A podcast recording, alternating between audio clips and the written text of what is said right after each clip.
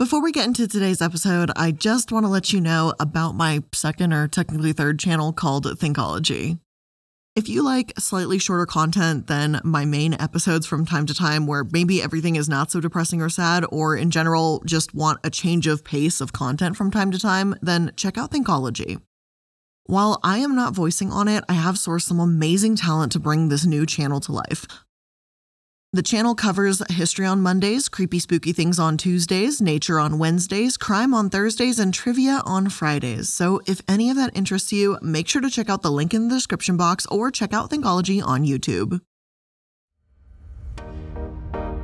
Vegas was built by mobsters. We've all heard that. It's common knowledge for many. But did you know it was also built by a Mormon mafia? I'm not kidding. The history of Las Vegas isn't as straightforward as you might think. Perhaps it's no surprise that casinos have a shady history, but what happens in Vegas isn't about to stay in Vegas. So let's take a look behind the cover and see what we can find. Hello, everyone, and welcome to another episode of Prism of the Past. Today, we're going to talk about Las Vegas, how it was created, and what led to it becoming such a famous and infamous city. Of course, I can't possibly discuss every single detail about Vegas in today's episode, but we'll definitely discuss some of the things I found most interesting. So let's just jump right into it.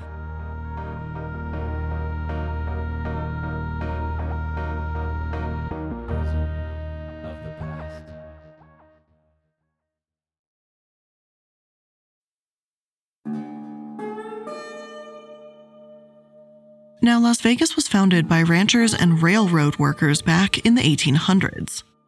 The Paiute tribe were in the area as early as 700 AD, but the first person of European ancestry to enter the Las Vegas Valley was Rafael Rivera in 1821. He named it Las Vegas, meaning the meadows, because of the spring watered grasses. A few decades later, in 1855, Mormons were told by church president Brigham Young to settle on the land and establish some sort of halfway station for travelers, right between Salt Lake City and the Pacific coast.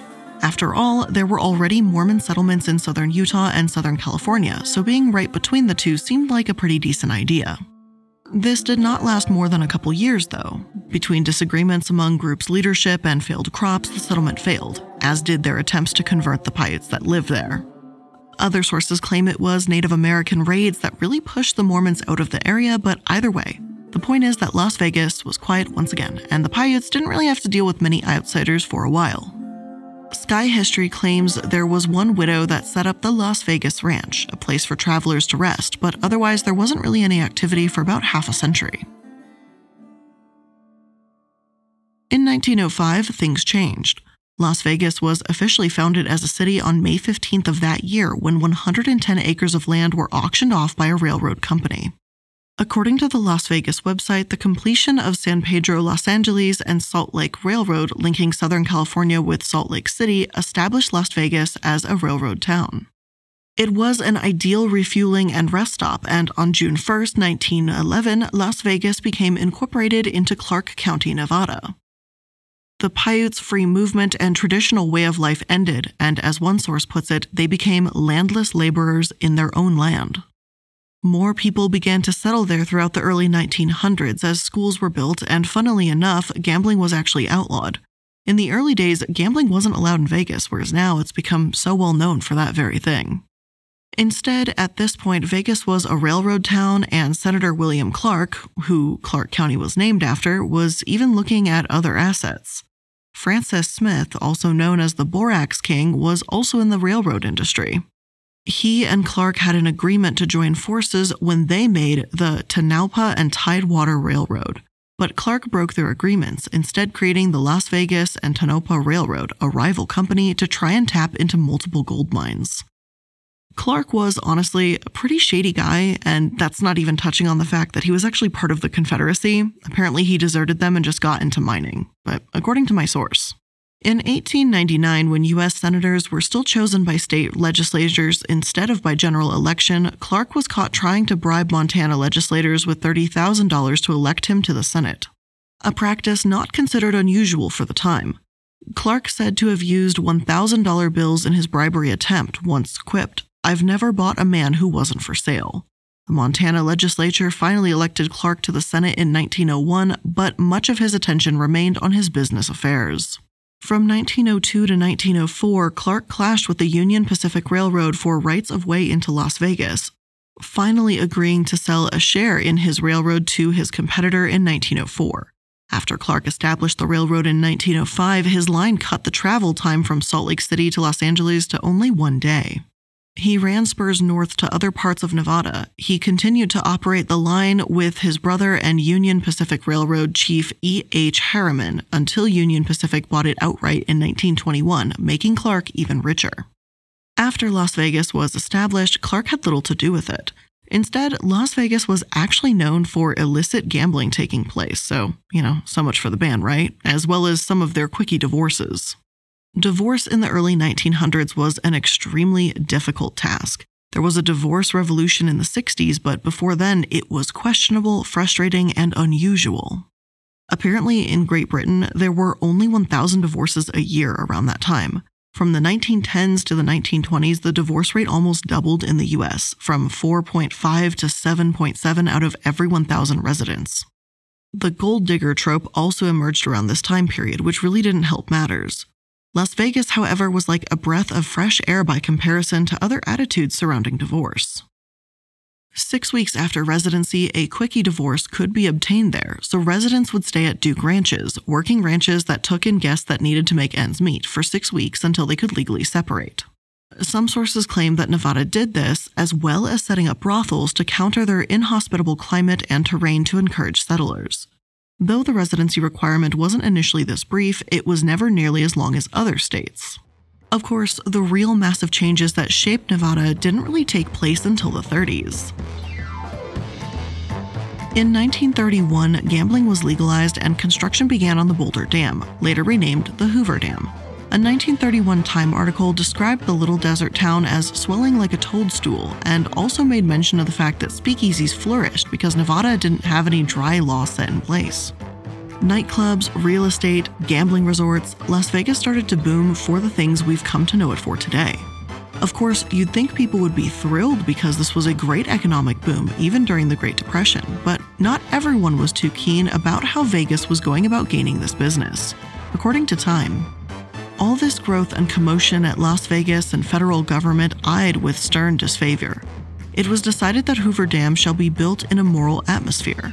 Therefore, from Washington last week went forth secret orders which sent half a hundred prohibition agents under Colonel George Sievers of San Francisco swooping down upon Las Vegas. 25 nightclubs, saloons, and roadhouses were raided. Lakes of liquor were seized, five breweries put out of commission. Fire threatened the business district when enthusiastic agents ignited a great stack of mash barrels. Arrested were 80 bootleggers, bartenders, speakeasy proprietors, girl entertainers. After a 12 hour cleanup, Las Vegas was reported to be as dry as the surrounding sagebrush. Declared Colonel Sievers, We're going to make this place safe for Hoover Dam workers. After this, a Michigan congressman and ardent prohibitor, appointed by the Secretary of the Interior, decided that Hoover Dam workmen would live in Boulder City instead, and Vegas would be where they spend their money and playtime. Once the dam was complete, it provided Las Vegas with water and electric power, making it all more viable as a city. And around World War II, Vegas only grew further. Now, instead of dam builders, it was defense workers and military personnel that flooded the city and spent their hard earned dollars at the casinos and nightclubs. Nevada Senator Pat McCarran was in large part responsible for this. He lobbied the government to establish two major installations near Vegas in 1941. The first was a magnesium processing plant southeast, and the second was a military airfield to the northeast. To meet the newcomers' needs, the El Rancho Vegas Resort opened up on a section of US 91 highway, becoming the first hotel open on what would later become known as the Strip. Many of the hotel casinos that followed on the Strip followed a regional or Old West theme.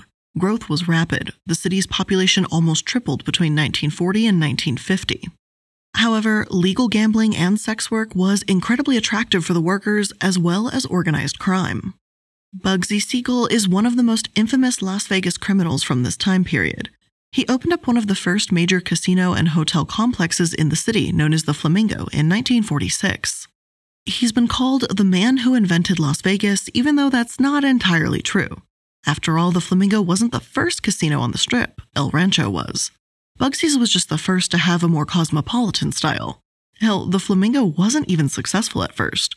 It lost $300,000 in the first week of operation. And keep in mind, that's not accounting for inflation. So, not to mention, the Flamingo wasn't Bugsy's idea either. Billy Wilkerson, owner of The Hollywood Reporter, was actually the one that tried to create this European style hotel with luxurious rooms on the strip, and Bugsy and his partners just invested in it. Apparently, Bugsy and his partners in crime used profits from the sale of a different hotel to influence Wilkerson to accept new partners. The Flamingo clearly wasn't what people were looking for on the strip, though, and it closed down only two weeks after opening. It reopened in March of 1947, and Bugsy forced Wilkerson out of the resort so it could report a profit. Not that this really did Bugsy any good, because in June of that year, his partners allegedly had him killed because they believed Bugsy wasn't giving them a square count or an honest financial report. The crime remains unsolved, and that's what's widely accepted for that version of events anyway. Of course, it's not just Bugsy. According to one article in the LA Times, Las Vegas was built by quite a bit of gangsters during this time period. They write the slogan, What happens here stays here, promised a good time, but the wink and the nod was always more insidious. Las Vegas, a town built by organized crime, abetted by violence, run by corrupt officials. Its very roads and streets like a map to secret criminal behavior. Flamingo Road runs parallel to Sands Avenue, which runs parallel to Desert Inn Road, and on and on. All of them running parallel to the criminals who paved them in the first place. Bugsy Siegel, Meyer Lansky, Moe Dalitz. You know their names because Omerta, a cult of silence, was never really a thing. No secrets are ever kept. No one ever stays quiet. But also because we started writing books and making movies about these guys, turning Las Vegas into the ultimate tourist cosplay experience, long before cosplay was a word.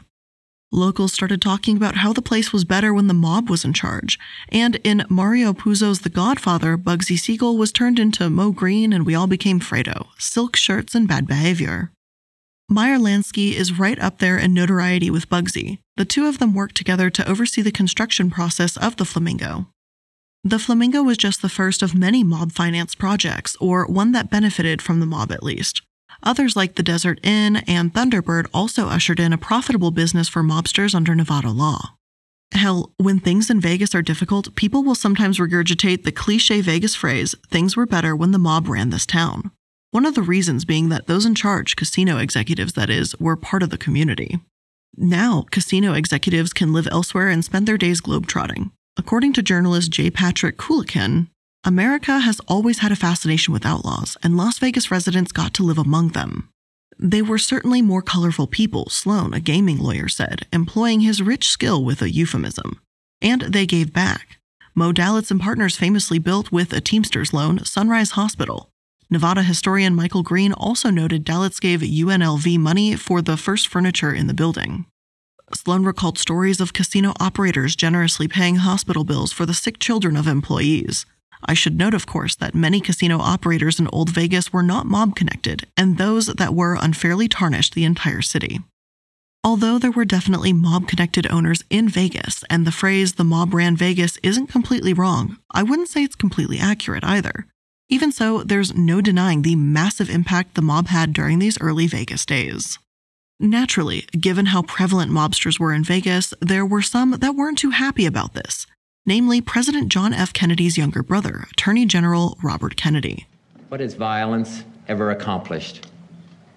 What has it ever created? For there is another kind of violence, slower, but just as deadly destructive. This is the violence of institutions. Bobby Kennedy believed gambling was the lifeblood of organized crime. So, to throttle organized crime, he wanted to go after casinos, said David Schwartz, director of UNLV's Gaming Research Center. Schwartz also claimed that this anti mob campaign, consisting of massive raids and wiretapping, was flawed from the start because people were more afraid of mob bosses than the Justice Department. State officials would claim that casinos were well regulated, but the U.S. Senate Special Committee on Organized Crime in Interstate Commerce weren't so sure. Their investigation from 1951 to 1952 found that the licensing procedures there didn't regulate, reform, or remove these mobsters, but just gave them a quote, cloak of respectability, end quote. Another one of Robert Kennedy's strategies to uncover the illegal activity in the casinos was for the Department of Justice to partner up with the IRS. If they couldn't catch these mobsters for their shady dealings, then they'd go after them by tracking mob money skimmed by the casinos.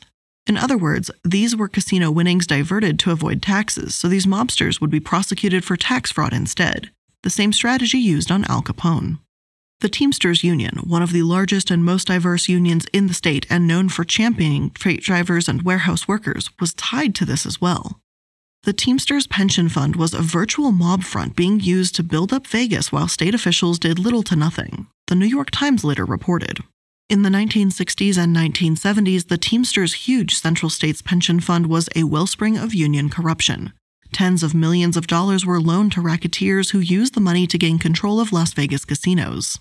Administrative jobs were awarded to favored insiders who paid themselves big fees. A former Teamster president and pension trustee was convicted of trying to bribe a United States senator.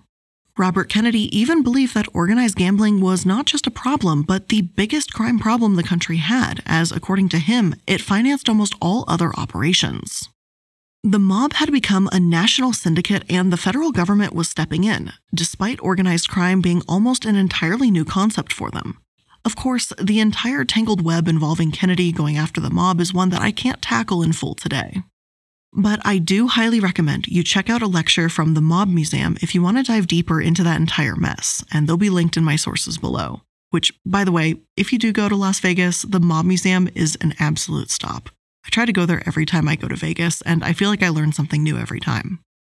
But the point of this all is that by the fall of 1963, Robert was ready to strike. He had laid out plans for a massive frontal assault on Nevada itself, and all the investigative resources from the FBI to the IRS would be enlisted. Then, just a few short weeks later, his older brother, President Kennedy, was assassinated, according to my source. A few days after the assassination, a Chicago mobster was heard on a federal wiretap telling Nevada crime figure Sam Giancana, in another two months from now, the FBI will be like it was five years ago. So it was. Hoover stopped reporting to RFK and informed an independent relationship with the new president, Lyndon Johnson. The FBI now would do about the mob only what Hoover allowed it to do this is why the idea that the mob assassinated JFK still persists to this day, even if we simply don't have the evidence to prove it. Thousands of pages of electronic surveillance of organized crime leaders have been gone through, and there's nothing there to suggest their involvement. Still, JFK's death did benefit them, there's no doubt about that. Robert didn't have his brother as a connection anymore, and the Nevada Project died out. RFK had been so vehemently against organized crime, and though it remained national policy to stamp out the mob, the principal driver was gone. By the time the 70s and 80s rolled around, the mob extended its power beyond the strip. Anthony Spilotro, known as Tony the Ant, came to Vegas in 1971 to run a gift shop. However, state regulators learned he had been allegedly involved in as many as 20 murders. Tony formed a hole in the wall burglary gang, earning its nickname after blowing a hole in the side of a jewelry store during a robbery, something like straight out of a cartoon. And just like that, the mob had been romanticized, or at least glamorized in Vegas. Sure, the movies and the larger than life characters are fascinating, but I'm not so sure I'm really longing for the days when the mob was in control either. However, it wasn't just mobs supposedly running Vegas either. One source claims that other casinos in Riviera, New Frontier, and Strip Dunes were developed using illegal money from both Wall Street banks and even the Mormon Church. Ashley Hall, the church's public affairs director, said that, quote, You can raise the question of how can good Mormons be involved indirectly in gaming, but to us, business is business. Gaming is not illegal in Nevada, end quote. And it's true, the LDS community has played a massive role in Las Vegas, despite the church officially opposing gaming. Still banker Parry Thomas, a Mormon whose wife is a direct descendant of the famed Brigham Young, financed dozens of casinos in the 50s. He apparently worked with Teamsters leader Jimmy Hoffa to finance some casinos using union pension funds in the 60s, as well as at one point owned the Riviera Hotel Casino. When Thomas was asked about the apparent conflict between his religious principles and his involvement in gambling, he said that before starting to finance the casino industry, he struggled with the moral imperative. Should we extend credit? Should we do business? Should we accept deposits? Should we be in any way involved with gamblers, these dirty, filthy gamblers?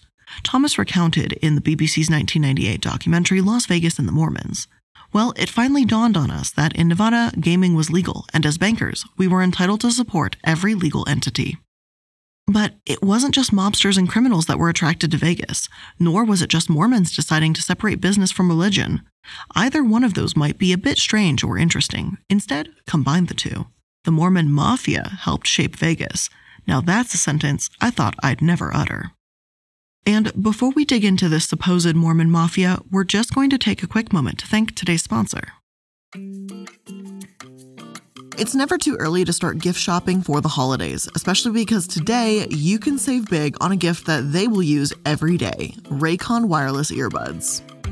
And I use Raycons for practically everything in my life now. I even have two pairs. I keep one in my car for when I'm doing like grocery shopping or like going to Target and I don't want to hear or deal with people. And then I keep another pair by Casper's Leash so when we go on walks together, I can listen to music. With seamless Bluetooth pairing and a comfortable noise isolating fit, you can start listening right away and keep listening for hours. The audio quality is amazing and it's comparable to what you would get with other premium brands, except Raycon starts at half the price.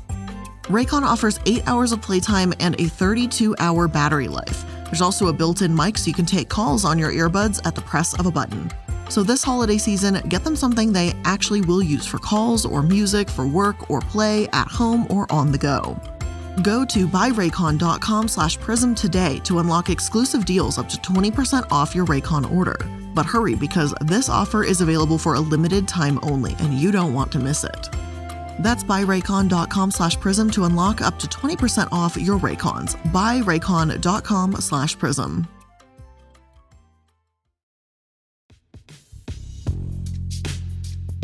If you're looking for ways to skip the trip to the post office and dodge all the hectic holiday shopping traffic, then why not save time and money with Stamps.com? Stamps.com lets you compare rates, print labels, and access exclusive discounts on UPS and USPS services all year long. Stamps.com is actually the service I'm going to be using when it's time for me to send out my little paw prints from Casper letters for my Patreon. It's super easy. I can print all the labels out at home and simply drop everything off, and that's it. I'm good to go. I do all my prep work at home with stamps, and then that's it. I'm good. Whether you're selling online or running an office or a side hustle, stamps.com can save you so much time, money, and stress, especially during the holiday season. And you can get discounts you can't find anywhere else, up to 40% off USPS rates and 76% off UPS. So save time and money this holiday season with stamps.com. Sign up using promo code PRISM for a special offer that includes a four week trial, free postage, and a digital scale. No long term commitments or contracts. Just go to stamps.com, click the microphone at the top of the page, and enter code PRISM. Parry Thomas was not acting alone, or even on his own behalf, really, when he was buying up these casinos. Instead, it was actually a wealthy billionaire named Howard Hughes that created the so called Mormon Mafia when he moved to Vegas. Howard Hughes' father, Howard Hughes Sr., patented a drill bit that transformed the oil industry. Hughes Jr. was deemed one of the greatest businessmen in history despite suffering plenty of failures at the time. By the 1960s, Hughes was older, suffering from narcotics addictions, and he'd become a hermit, never even leaving his room. He would negotiate purchases and deals from his bedroom with the curtains drawn and windows and doors sealed shut with tape. In 1967, a year after occupying the top floor rooms at the Desert Inn Hotel in Vegas, the co owner Moe Dalitz told Hughes he needed to move out because he and his entourage were occupying valuable rooms. To shut him up, Hughes bought the hotel. And this, as ridiculous as it sounds, made Hughes realize the potential for profit these hotels and casinos along the strip had, and he wanted more. It was like a game to Hughes. He literally referred to the Vegas casinos as toys and spent almost $200,000 a day on land and casinos. And remember, this is not accounting for inflation. This is absolutely stupid money that he had. And while guests were gambling away on the machines, Hughes was spending his golden years treating Vegas itself like his own gambling addiction paradise. On the other hand, some sources say that Hughes wasn't exactly what you'd speculate from an ordinary businessman, and he wasn't just a recluse.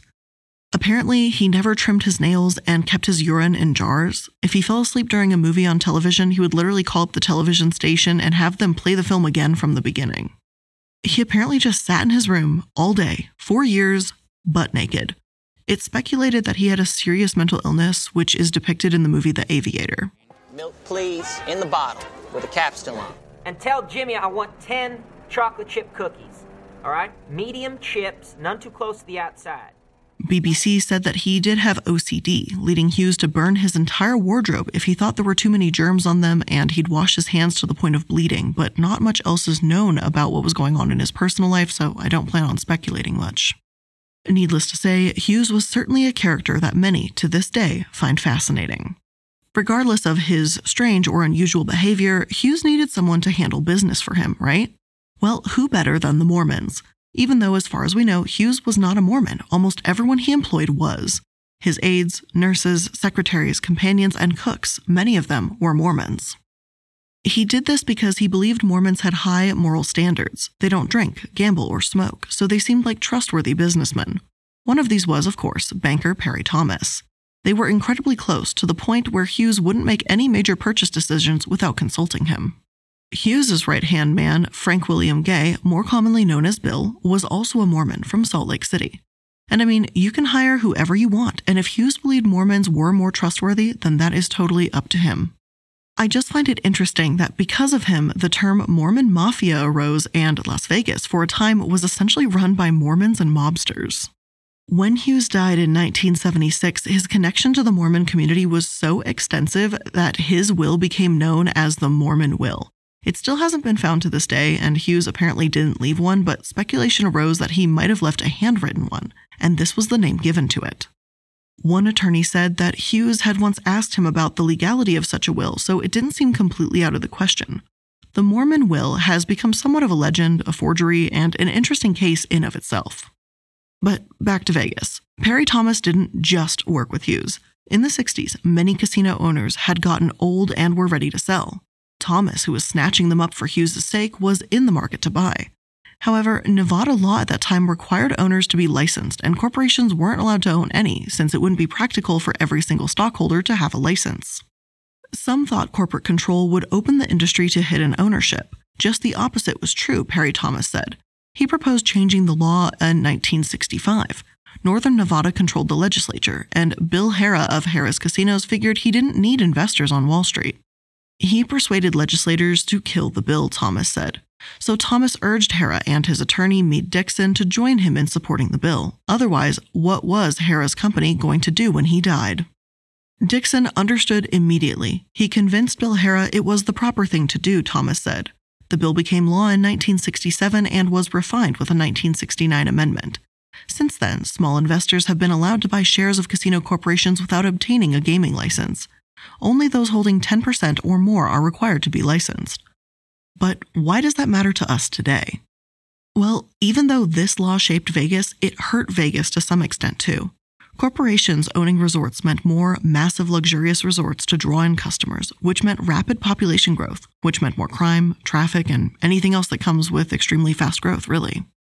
Another aspect of this is that, as it turns out, Parry Thomas has mentored even modern well known figures in Vegas, Steve Wynn, for example, knew Parry for 50 years and referred to him as dad because they were so close. And if you don't know who Steve Wynn is, he is, of course, one of the most recognizable billionaires that's created some of Vegas's most notable casinos like the Mirage, Treasure Island, Bellagio, and of course, the Wynn Las Vegas, and Encore, I think, too. He also resigned from his company Wynn Resorts in 2018 after dozens of women accused him of sexual misconduct. So, you know, not exactly someone to look up to, but a powerful businessman nonetheless. For good or for bad, though, there's no denying the effect that the Mormon community and those close to it have had on Las Vegas. But just as Las Vegas became well known and boomed, there was another smaller city right beside it, West Las Vegas. See, back in the 1920s, segregation laws didn't exist in Vegas, but once tourism rose, the dam was completed, and gambling was legalized, they were put into effect. In response, black people created their own Las Vegas with their own strip known as the Black Strip. Black people and Chinese immigrants owned clubs in this area, catering to those who weren't welcome in the White Vegas. Black people may have been allowed to work in the casinos in Vegas, but they couldn't attend shows, live in the casino district, or obtain or renew business licenses. The area ended up booming in the 40s and 50s, especially because black entertainers would party and relax at West Side clubs since they weren't permitted to actually stay in Vegas hotels, only perform there. Louis Armstrong, the Ink Spots, Ed Sullivan, Little Milton, Cab Calloway, Nat King Cole, Sammy Davis Jr., and Sonny Liston were all popular performers that could be seen in West Las Vegas up until desegregation. It wasn't actually until 1955 that the first integrated hotel casino in Vegas arrived, the Moulin Rouge. Dubbed the Vegas hotspot that broke all the rules by the Smithsonian, the Moulin Rouge seemed to have good timing. President Truman had abolished segregation in the U.S. military seven years earlier, and the year previously, the Supreme Court did the same for schools. Slowly but surely, desegregation was spreading, it's not to say it was welcomed by all, and it wasn't a frustrating, tedious process, but it was happening all the same. Though some predicted the worst, it was largely a success. One black visitor from the South said, Where I come from, that'd get you lynched when he saw interracial couples at a casino. Just the idea of racial mixing itself attracted sellout crowds, as that in of itself was so unusual. Those that seemed to actually hate the Moulin Rouge were most usually the strip casino's owners, those who were upset that their showgirls were abandoning them for the West Side. They made a rule that any showgirls seen leaving for the Moulin Rouge would be fired, but this didn't stop them. Showgirls would hide in the back seats of cars and party behind the scenes, eating delicious food, singing and dancing, celebrating the Moulin Rouge. So then again, the question why didn't this last? Well, one dancer, Jasmine, believes her bosses looted the place. Others blame the owners, the banks. Some blame the mobsters, management, the location, or just plain bad luck.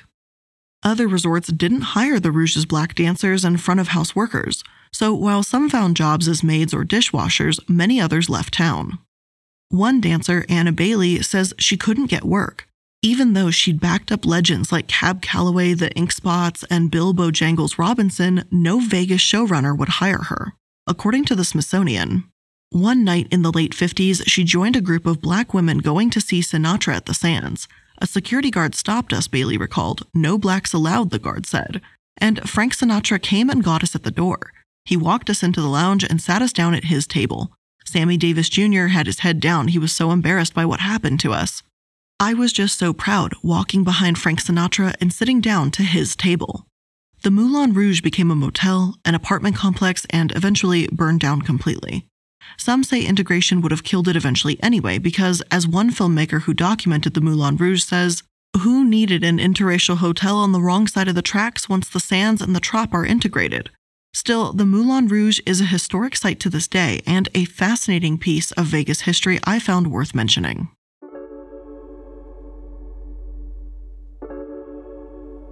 So, what about today?